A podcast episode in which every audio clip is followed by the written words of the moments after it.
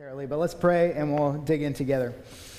Jesus, we thank you for the opportunity to be together, to, uh, to lift up your name, to look at your scriptures, to hear about what you are doing around the world. And we pray, Lord, that you would bless our time, uh, that we would be here with um, ears to hear, hearts that are ready to be shaped and built up by you. Uh, Lord, we want to know all that you have for us, and we want to experience that above all else. We love you, Jesus. We praise you. In your name, amen. All right, so just a little bit about Celebrate Generosity to, to catch you up. Um, a few years back, uh, when we started the church, we, uh, we came out from, Kristen and I had done a leadership residency with Community Christian Church in Naperville, Illinois, and they did a similar expression, uh, an opportunity uh, at the anniversary or the birthday of the church to give a ton of money away. And one of the things that was really exciting for us as we were getting ready to start Anthem in Thousand Oaks is we wanted to come in and bring a gospel that, um, by all rights, the gospel is always countercultural, just so that you know. No matter what the culture is, where you go in the world, there is always something that the gospel will uh, make uncomfortable. It has the ability to force us to change wherever we're at. So it doesn't matter how Christian the environment is or how non Christian the environment is, there's always something. And one of the things that we saw as we came into this community, this area, this way of life is that the gospel is going to press us on what we think about money, uh, how we express our understanding of money. Uh, this is a culture that is defined by things like greed and covetousness and selfishness and self indulgence. That's part of the American ethos, it's part of our individuality. We love money and what it can do for us. So, if the gospel is going to make us uncomfortable, that's one of the key areas that it's going to affect. And so, we wanted to preach a gospel that was going to intentionally stir us up, cause us to act differently in a culture where people are, by definition, self indulgent or selfish and, and greedy. Well, let's bring a gospel of generosity and compassion and grace. Let's understand what it means for us to apply Jesus to our lives and to see that affect the way that we view money. So that, that's where Celebrate Generosity came from. That was the heart behind starting this on, a, on an annual basis. Thank you guys very much. Appreciate you doing that. Uh, if you're still waiting for a seat, we got more seats coming in over on this side of things. So, and a lot of kids at the playground, which is fun. Yeah. Uh, so the way that we express this is on, our, on or around our birthday every year uh, we do a big sunday where we get our family of churches together. Anthem ventura anthem camarillo anthem thousand oaks and now anthem denver will all be getting together on sunday october 14th uh, and every, every day that week leading up to that Sunday, all of the giving that comes in online, every check that comes in through the mail, and everything that comes in on that Sunday, 100% of that will all go towards Celebrate Generosity, where we invest in these initiatives that we'll be sharing with you over the next three weeks our global initiatives, our local initiatives, and our reproducing church initiatives. We love it. It's an opportunity for us to stand up here and to dig into what the scriptures have to say about money and generosity without being the individual recipients of it. That was one of the interesting challenges of starting a church in 2009 in Southern California. We were still under the cloud of the recession, felt like nobody had any money, and everybody was really uncomfortable talking about money. And then in our area specifically, there had been a number of churches that had had some financial uh, improprieties go on in the churches. So there was a deep distrust of how churches were handling money. So I got to stand up and talk directly about money and say, and it's all going to those people. And it's really fun for me to be able to actually point out what the scriptures have to say about money and to not feel like I'm trying to fundraise for our benefit or to accomplish some project that we have or to do something that we want to do, but to point 100% of that somewhere else. And I think that's important because we need to stir up generosity in our hearts, but I don't want you to have skepticism about where the money's going or why we're doing this or what project we're trying to fund or what raise Matt wants to get or new car he's going to drive up in or anything like that. Um, a Corolla, a Toyota Corolla. That's what your uh, generosity has purchased. Uh, just kidding. So that's, that's the dream is to be able to talk very clearly about this without any fear of uh, the skepticism that builds up in us and to generate and stir us to something huge. Now, I'll be honest, in my heart, there's something that gets really excited about the idea of giving a massive number of dollars away every year.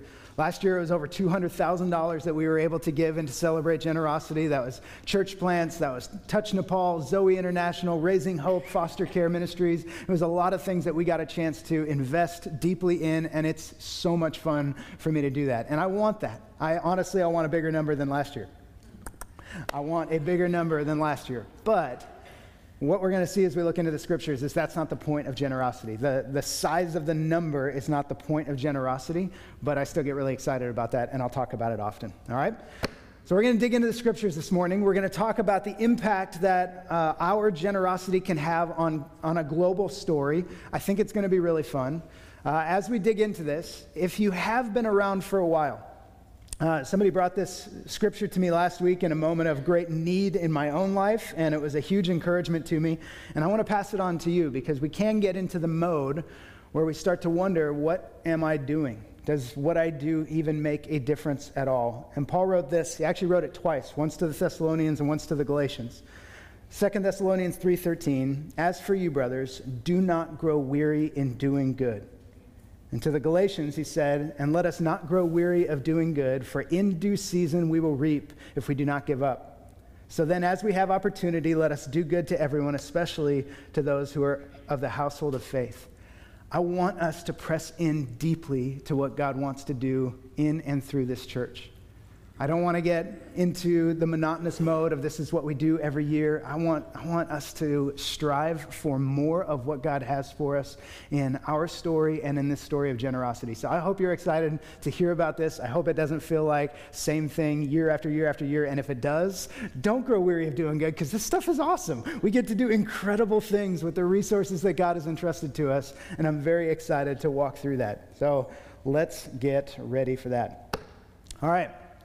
So, generosity, money, is one of those uncomfortable realities of the gospel. Jesus talked about it often. He talked about generosity from the perspective of not doing it so that you get everybody's attention and you're the one that's waving your money around and putting it in the, uh, the, the, hat or the, the plate or the bucket, whatever it is that's being used, not getting the attention for it, the praise for it, uh, he highlights the widow who puts two coins in. Like, that's true generosity. That's what it means to have a heart of generosity. It is not about uh, how much ultimately is given, but it is about stirring yourselves to this life of generosity, being shaped by God's heart for us and for the nations. The reality is that most of us don't live with a ton of financial margin. And that's kind of the interesting thing about culture is whatever you make, however much money you have, there's always something that's just out of reach. There's always something that you want, that you're waiting for, that you're looking for, that you think would add an incredible amount of value to your life that is just out of reach. And that's the nature of our humanity. That is the, the definition of covetousness, is that there's always something that we don't have. Now, you could take anybody at any socioeconomic bracket and you could say there's something that's just out of reach that you can't quite get to that you really want. And the important part for us as we walk into this is starting to shape a different way. What does it look like for us to shape a different heart? Paul writes this to uh, his young apprentice Timothy in 1 Timothy 6 17. He says, As for the rich in this present age, charge them not to be haughty. We talked about haughty a couple weeks ago. Basically, hang out with people that make more than you and hang out with people that make less than you. Uh, nor to set their hopes on the uncertainty of riches, but on God, who richly provides us with everything to enjoy. They are to do good, to be rich in good works, to be generous and ready to share, thus storing up for themselves uh, storing up treasure for themselves as a good foundation for the future, so that they may take hold of that which is truly life. Look at what Paul's talking about. Take hold of that which is truly life. That is the thing that we are striving for. Now, just so that we're all on the same page, when we talk about being rich in this present age, we all fall into that category. Uh, just so that I know, how many of you have traveled to some country that is less well off than America at some point in your life? Raise your hand if you've traveled to some country. So you know what I'm talking about. Uh, have any of you ever put your salary into globalrichlist.com? Anybody ever done that experiment? All right, it's fun. Go to globalrichlist.com and just type in your salary, and it tells you what percentage on the global scale you fit into. And you could put in American minimum wage, and you find that you're in the top 1% of global wealth. Just that's the, the nature of living in America, is that our perspective is totally different. The fact that we're here in this room, climate controlled walls, roof, lights, a projector to look at things, these are luxuries that the world does not know. And it is something that we take for granted on a regular basis. Guys, this is pristine facility that you are sitting in from a global perspective. You are in the nicest place that the world has ever known. I'll just kind of keep reminding myself of that. so it's, it's incredible, and we love it. And we get used to it. And we have to walk in this tension of how do we pursue a life of generosity while living here and not existing in the guilt of being here. And that can be hard for some of us because we kind of get into this. When we start talking about generosity, all of a sudden we start feeling like every coffee we drink we should be guilty for, and every, every mile that we drive is a waste of money. And we start getting into this mentality that how can we do this when there are people around the world that have need? And here's what I want to encourage you with. I think Paul is very clear with Timothy and helpful with Timothy.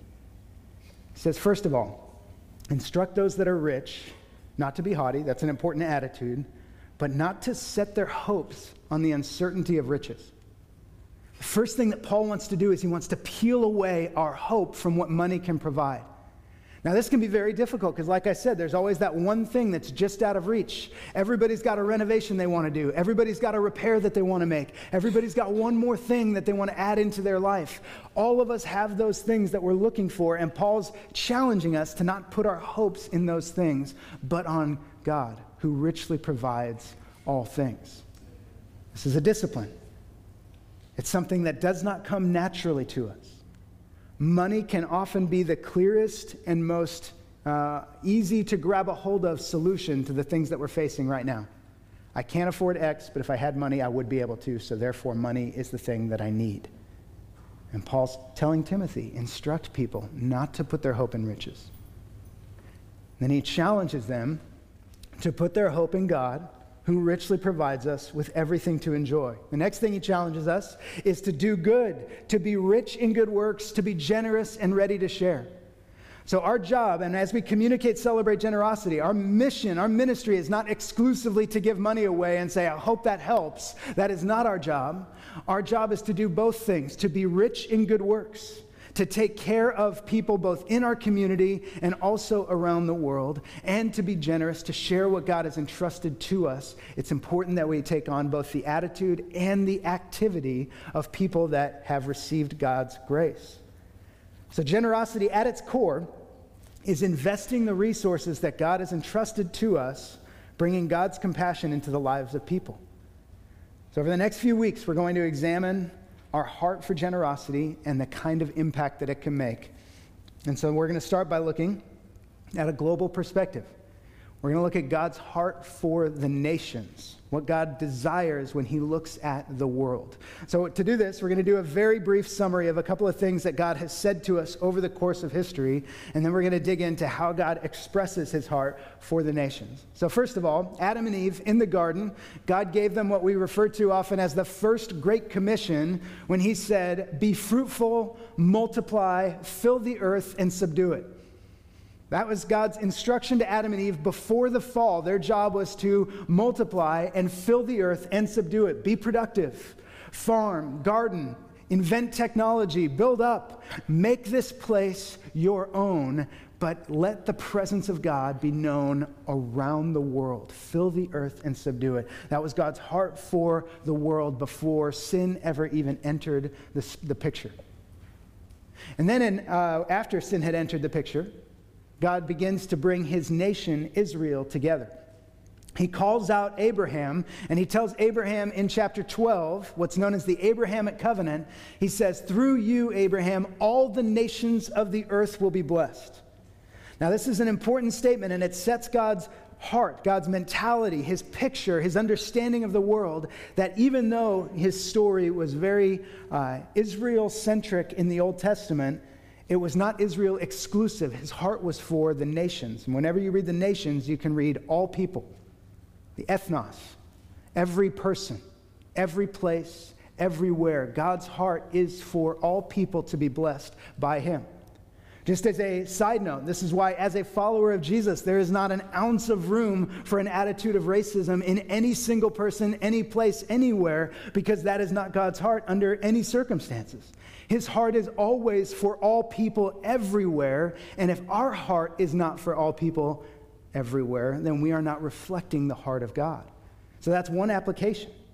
Another application is in how we approach seeing God's mission. His love is for the world, that they would know him and be reconciled to him. We see it again in the two Great Commission passages, Matthew 28 and Acts 1 8.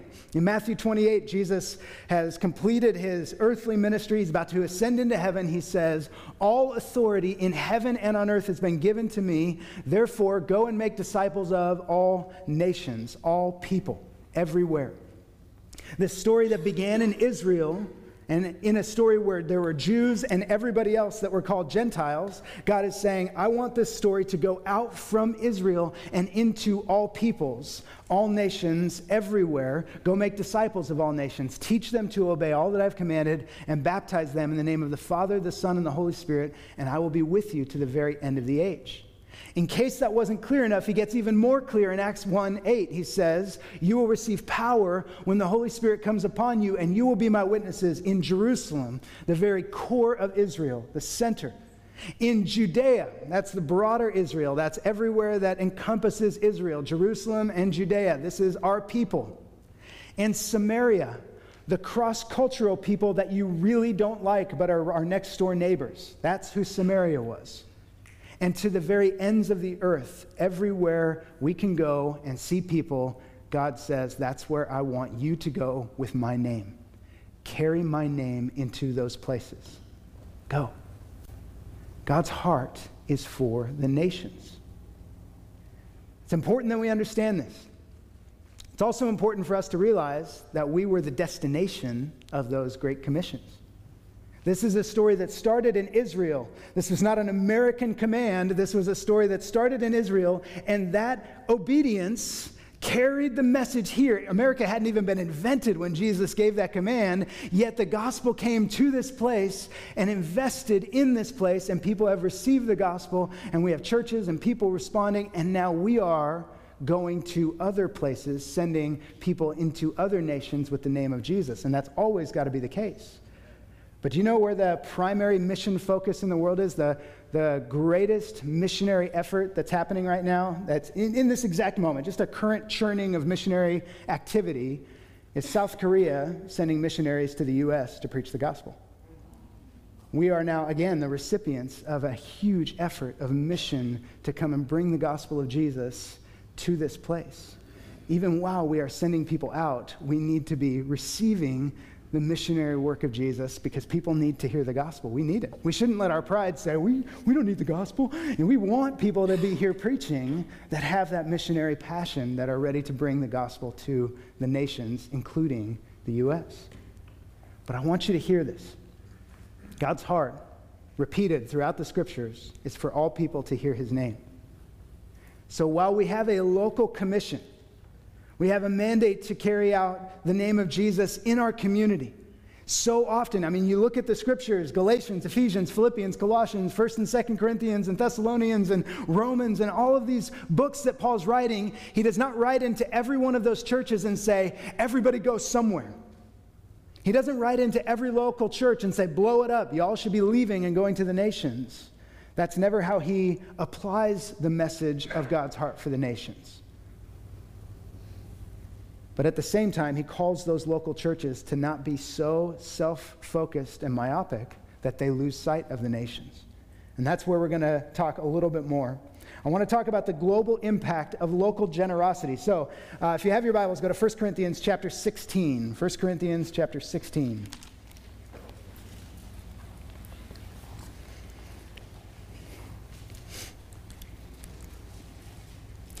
Paul writes in 1 Corinthians 16, verses 1 through 4.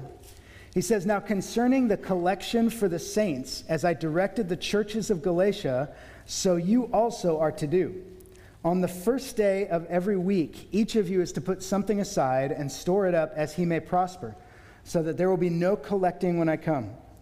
And when I arrive, I will send those whom you accredit by letter to carry your gift to Jerusalem. If it seems advisable that I should go also, they will accompany me. All right, there's context to that, and I'll fill you in in just a second. But one more go to 2 Corinthians 9 12 through 15.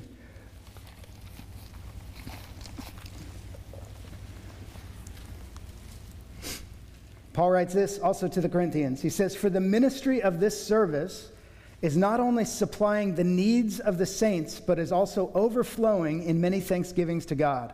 By their approval of this service, they will glorify God because of your submission, flowing from your confession of the gospel of Christ and the generosity of your contribution for them and for all others while they long for you and pray for you because of the surpassing grace of God upon you. Thanks be to God for his inexpressible gift. These two passages are both referencing the same event or the same moment. And I'm about to read a quote that, um, in all honesty, when I wrote the quote in my notes, I did not know that Preston was going to be here. But Preston Sprinkle's here this morning, and this is a quote from Preston. So he's here, and this is what he said. Preston, if you'd like to come up and read it, you can. um, so it says this. Uh, this is the context for the Jerusalem collection. It all starts in Acts 11, 27 through 30, where a prophet named Agabus stood up and foretold by the Spirit that there would be a great famine over all the world. In response to the famine, the disciples determined everyone according to his ability to send relief to the brothers and sisters living in Judea, and they did so, sending it to the elders by the hand of Barnabas and Saul. The relief was a financial gift collected from various churches in Greece and Asia Minor and sent to the impoverished churches in Jerusalem. This gift has been called the Jerusalem Collection. About this collection, Paul has much to say. Sometime between Acts 12 and 15, Paul met with Peter, James, and John to talk about Paul's future ministry to the Gentiles. At the end of the day, the one thing these leaders told Paul was remember the poor in Jerusalem, which Paul was very eager to do according to Galatians 2:10. And by remember, Paul didn't mean cognitive recollection. Rather, Paul set out on a mission to bring financial relief to the poor saints in Jerusalem. So in late autumn of AD 49, we all remember that fall, Paul embarked Paul embarked on his second missionary journey, which was largely aimed at collecting money from the wealthier Gentile churches in Asia Minor and Greece to give to the poor believers in Jerusalem. What's crazy about this is so often Paul is writing and working to cultivate financial generosity among the many churches that have been planted around the world to minister to other brothers and sisters in Christ either back in Jerusalem or in other places. It's hard to imagine, but sometimes when we read scriptures, we don't really think of them through a financial lens, but many of the things that Paul writes about have this component to them, and his entire second missionary journey was essentially a fundraising trip. In addition to being a gospel preaching opportunity, it was a fundraising trip to help build resources up for uh, the Jews back in Jerusalem, the Jewish believers back in Jerusalem.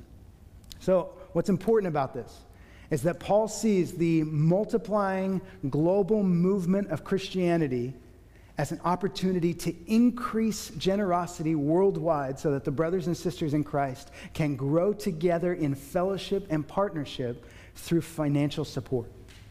That is the global impact that a local church can make. He would write to every church and he would say, like he said to the Corinthians, he said, I said this to the other churches, but when I come to you, have set aside money that I can collect and take with me to Jerusalem to go and minister to the saints there. Paul's vision was that the local churches around the world would be supporting and ministering to each other and taking care of each other. When we started Anthem in 2009, uh, Thousand Oaks was the eighth highest per capita income in the nation. I don't know what it's at now, but it was a, it was an impressive stat. And one of the things that we had dreamed about was in a culture where greed and covetousness and self indulgence defines us, what would it look like if we preached a gospel that brought an entirely new culture of generosity and compassion and mercy and charity? What if we could take those resources, those funds that people have built up, and we could give kingdom mindsets to people that possess those resources and we could unleash them for the work of the gospel around the world. What if we could do something like that? That would be pretty cool. That was what we said. I think that was a quote. That would be pretty cool. We want generosity to be a part of our story. A, because we believe it's the gospel itself, that God has generously given us all things but B, because we believe that we are here for a reason.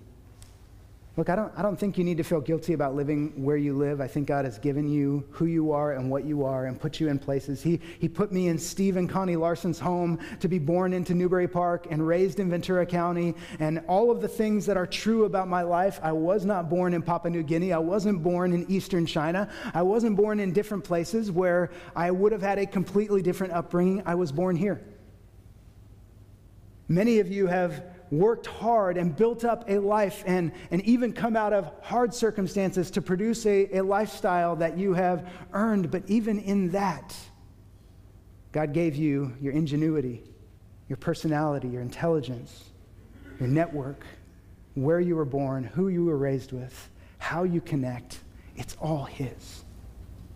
So, what we have, we don't need to feel guilty for, but we do need to be responsible with. We need to approach these things with the mentality that God has produced in us a way for us to live our lives that honors Him, regardless of where we started or how we're doing or where we're at. We all, every person around the world that follows Jesus, is called to faithfulness in that. And part of our call to faithfulness is a call to generosity. Where we are, who we are, let's take care of people that are serving Jesus around the world. So here's the wild thing. I asked Mark this in the first service. Uh, the average salary of one of our pastors that we support in uh, Nepal. So Babu has 17 churches that connect to him, and the average salary is $60 a month for those guys. And they do incredible work, incredible work on $60 a month. These guys are faithful and diligent and ministering and preaching and loving people and, and baptizing people in raging whitewater rivers. You would think there would be a calmer river that they could baptize in, but that's a beautiful picture. They're doing a great job.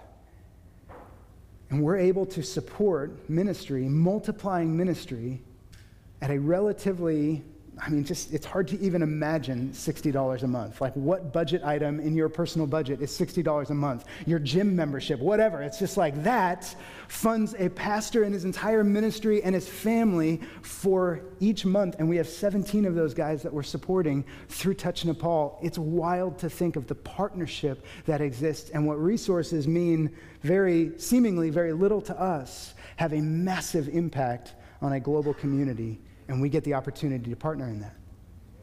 We also partner with uh, Zoe International. And this is an important thing, and I'm kind of skipping into my next point, which is accelerating ministry through partnership. Let me just share this passage first, and then I'll talk about Zoe. Uh, Paul writes to the Philippians, chapter 4, verses 16 and 17. He says this Even in Thessalonica, you sent me help for my needs once and again. Not that I seek the gift, but I seek the fruit that increases to your credit.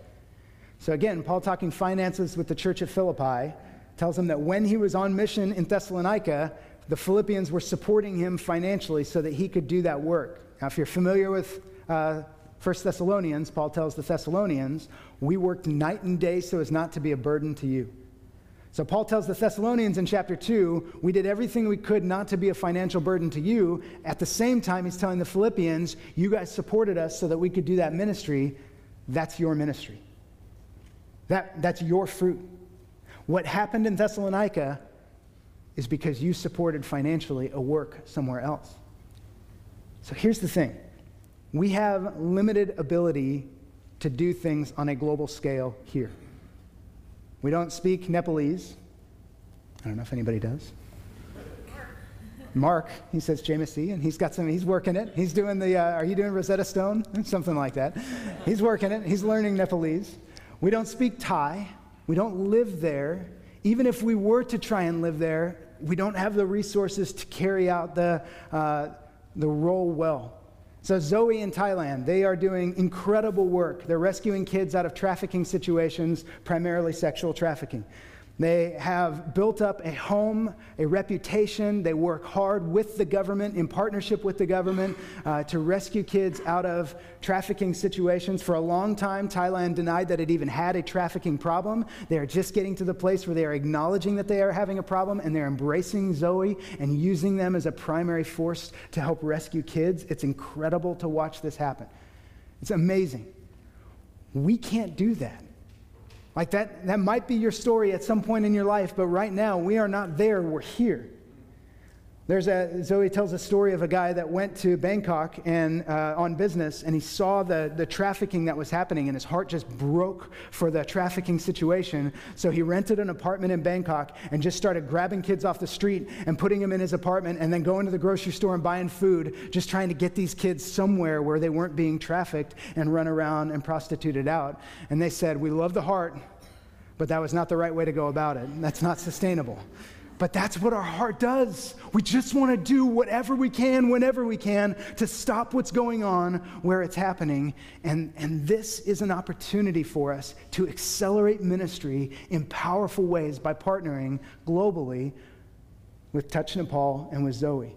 We get to do these things. And I, I say this not so that we can say, yeah, we rescue kids, and yeah, like it, the, Paul says, I seek the gift, or I, I seek not the gift, but the fruit that increases to your credit. It's not for us to tout the fruit.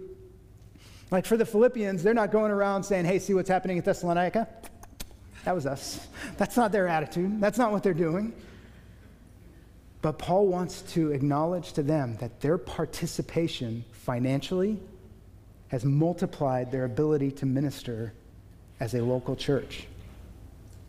We have a calling to do good here. We're to be rich in good works here. You are to be faithful to carry the name of Jesus into your neighborhoods, into your communities, into your workplaces, onto the sports fields, into your classrooms. Like you have a responsibility to do life and ministry here, absolutely.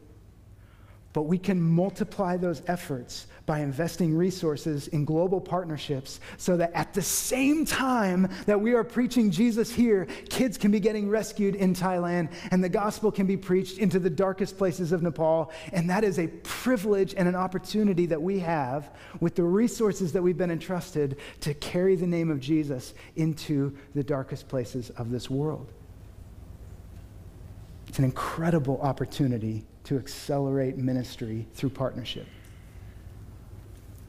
I share these things with you guys because I think there's a, uh, you may have heard this verse before, 2 Corinthians 9 7. Says, Each one must give as he has decided in his heart, not reluctantly or under compulsion, for God loves a cheerful giver. And then typically the offering plate gets passed right after that moment, right? I don't know if you've ever heard that verse, God loves a cheerful giver. It can come across with a heavy hand sometimes, and it can even feel weird. Like if you already have a chip on your shoulder, your attitude is typically like, So God wants my money, and He wants me to smile while I'm giving it? That's too much. Like it, it's hard for us to wrap our heads around what God is asking of us when, he said, when Paul says that God loves a cheerful giver. Here's the, here's the thing with being a cheerful giver God doesn't just want your money. Have you ever heard the phrase, God doesn't have a money problem? God doesn't have a money problem. Like, there is not a single dollar that God doesn't have access to. There's nothing in the world that God wants to do that He's like, man, I just can't afford it this month. Like, that's never, ever God's attitude or situation under any circumstances ever. That's never been the case. So, God doesn't just want your money so that He can get stuff done, He wants you to get Him. He wants you to understand His heart. Who is this God and why does He love so big? Why does He want so badly for every human being to experience His grace and His kindness? Because He loves. He loves so much this world and every single human being that exists. His heart breaks and breaks and breaks. That is the compassion of God to love. And so when God calls us to give and to partner with Him in ministering to these people, He wants us to get what we're doing and to embrace the heart of God and to love with Him so that by the time we get to that place where we are handing over money, our understanding of who God is and what He's doing is so full that our heart explodes with joy when giving happens. That is why God says that He wants a cheerful giver, because He wants us to get it. God loves it when you get it. I want us to get it. I want a big number because that's just fun. I, let's get half a million dollars and just give it to Zoe and t- Touch Nepal and church plants. Let's do something amazing like that. That would be awesome. But again, that's, that's secondary to the fact that God wants us to know Him and to start to act like Him.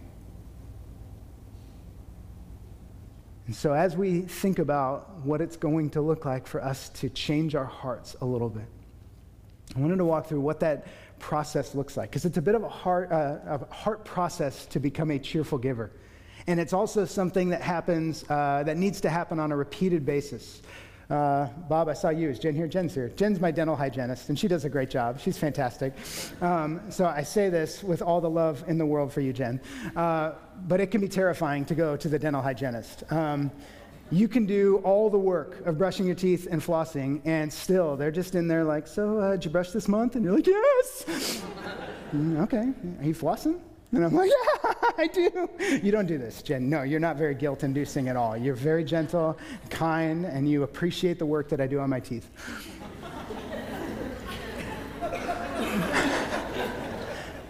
but it's like it doesn't matter how hard we try, it feels like there's always that buildup. There's always that buildup, and it's because your mouth is just a disgusting culture. Uh, that's always all right. No, metaphor can die, but we are we're in a culture where there's constant pressure on us to think differently and act differently. Right? Just think about Apple's announcement cycle. Like it's just designed every few months to just get you re upped on your desire for a new thing. You think about the new car cycle. It's just designed to release the new designs and the new, uh, the new features just every few months, just to keep it on the forefront of your mind. Our world is built on that. It's built on you just need something a little bit better than what you have. That wears on you over time. It builds up like plaque on your teeth over time, and we need to be disciplined to work against that. So, I just want to share some uh, a, a process that you can go through to help remove some of this cultural buildup of greed and covetousness and self indulgence that just happens over time. And it's very simple it's just the application of the gospel in our lives. So, number one, you remember the gospel of grace. Now, this might sound like an oversimplification, but there's a writer named Jerry Bridges that does a great job saying we need to preach the gospel to ourselves daily. Daily, we need to be reminded of the fact that we are small and struggling and sinful and broken, and we fall short of the glory of God. And that's the beauty and the power of the cross is that He takes us in our brokenness and He restores us to a right relationship with God. And He breathes into us the breath of life, and we are made new and we walk in a resurrected life. You don't need to hear that once. You need to hear that every day of your life. And it's not always that somebody's going to preach it to you, because sometimes we just don't have that person that every single day is going to be like, hey, can I remind you of the gospel today? So you got to take some ownership of this and remind yourself of the gospel daily. You need to remember the gospel of grace. The second thing is, if you are reminding yourself of the gospel of grace, it should lead you to repentance. The kindness of God leads us to repentance. Repentance is, it's gotten some bad PR over the last 30 or 40 years, but it's a great word. It's a necessary word for the application of the gospel. Because what happens is when we understand the gospel, as, as your understanding of the cross grows, I don't know if you've ever heard this before, as your understanding of the cross grows, your understanding of your own sinfulness also grows. You realize how big the chasm was between you and God that Jesus satisfied when he brought you into a right relationship with God. And we need that. We need to be repenting because we are broken.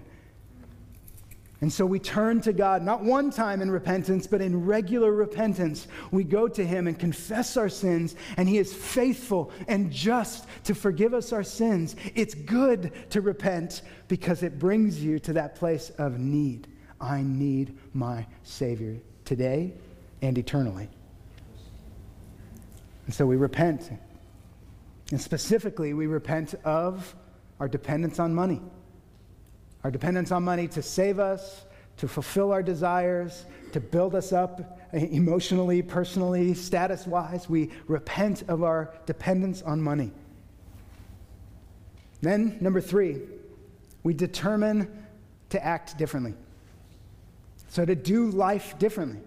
In light of my brokenness, in light of my for the forgiveness that I've received, what is going to change? That's the nature of repentance. You don't repent and then go right back to what you were doing before. You repent and turn towards the grace of Jesus to experience more of his sanctifying power. So you determine to act differently. Make a plan. Process it. If you were struggling with greed and covetousness before and you repent of that, you need to make a plan to act and think differently and pursue a greater relationship with Jesus. And that's the, the beauty of the gospel is that it's not up to us. He empowers us through his Holy Spirit to act differently. He gives us the grace to grow from there. So we determine to act differently. And then the hardest step of the entire process, number four, is to follow through with your determination. If you're going to act differently, then you have to do that and do that and do that some more. And that's how life change happens through the, through the gospel. Jesus brings us new life, and the Holy Spirit sanctifies and joins us in our participation in this process. And what happens when you follow through and you start to grow in the grace of Jesus? Anybody know? It's number five up there. It's not that hard. It's not a mystery. I didn't do fill in the blanks. I'm not that good with PowerPoint. It's worship Jesus. What happens when we're sanctified is we worship. Joy just starts to bubble out of us. The experience of being transformed by the gospel of grace pours out of us in worship. And do you know what is counted in worship? Giving. You see, we put it on our cans. It says worship by giving. It's part of how we communicate what is true about giving is it's an act of worship. In the Old Testament, they would bring their gifts to the temple with like parade, with song, with dance, with, with music that would bring their gifts to the temple as an act of praise. Worship is how we are cheerful givers. When we get Jesus, and our giving becomes an act of worship, it's cheerful giving. It's a good thing. It's not a guilt induced thing. It's not a religious thing. It is a joyful, worshipful thing. And that's what we want to strive for. So, big picture, to summarize it all, we want everybody to experience the gospel of grace. And we think that has specific application in how we view our money, our resources, our time, our energy, and it changes the way that we give those things. And so we want to call ourselves to that on a regular basis. That's why we do celebrate generosity, so that there's always this moment on the calendar to stir and to agitate and to do differently because we know that there's buildup over time. I hope this is encouraging to you. I hope it's challenging to you. We're going to spend a lot of time over the next couple of weeks getting really uncomfortable for the sake of the kingdom of God. And I hope you enjoy that and that this is a good and stirring and challenging time. So here's what I want, I want to do. And um, the worship team is going to come up. This is a weird one. I always feel awkward putting these out there because you always feel strange if you're the person that says no. But I want to ask if you're ready and willing to pray for a readiness for generosity. And what, I, what I'll say with this is, is I want us to pray together as a church family and ask Jesus to stir our hearts to greater generosity. Even if you've been generous, this isn't, a, this isn't calling you out for not being a generous church. I think we have a crazy generous church. But we want to we want to be open to what Jesus wants to write on our hearts today, not yesterday. We want a fresh faith adventure, and we want to be ready for that. So if you are willing to ask Jesus to speak into that, I'm going to ask you to stand up and open your hands up while I pray for you. So you can decide if you want to do that.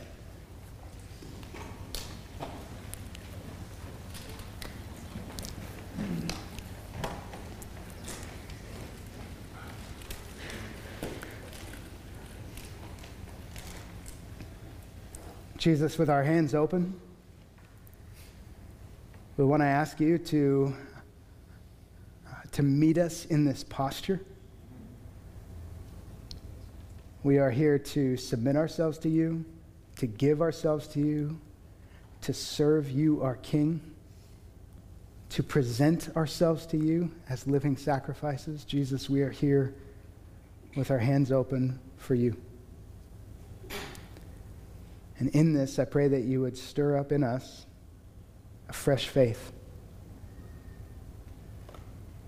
Lord, put that sense of adventure in our hearts, that you are stirring something in us. In many of us, Jesus, you have written a generosity story for years and years, and we ask freshly, Jesus, would you do it again? Would you do it again? We want more. Call us to something. Shape us in a new way to express your heart to this world. Jesus, we want to see your name glorified. We want people to look at your name and just melt in gratitude that, Jesus, you are a good and beautiful King. So fill us up with your presence, with your spirit, with your heart. We want your way for this world. Use us, my Lord. It's in your name we pray. Amen.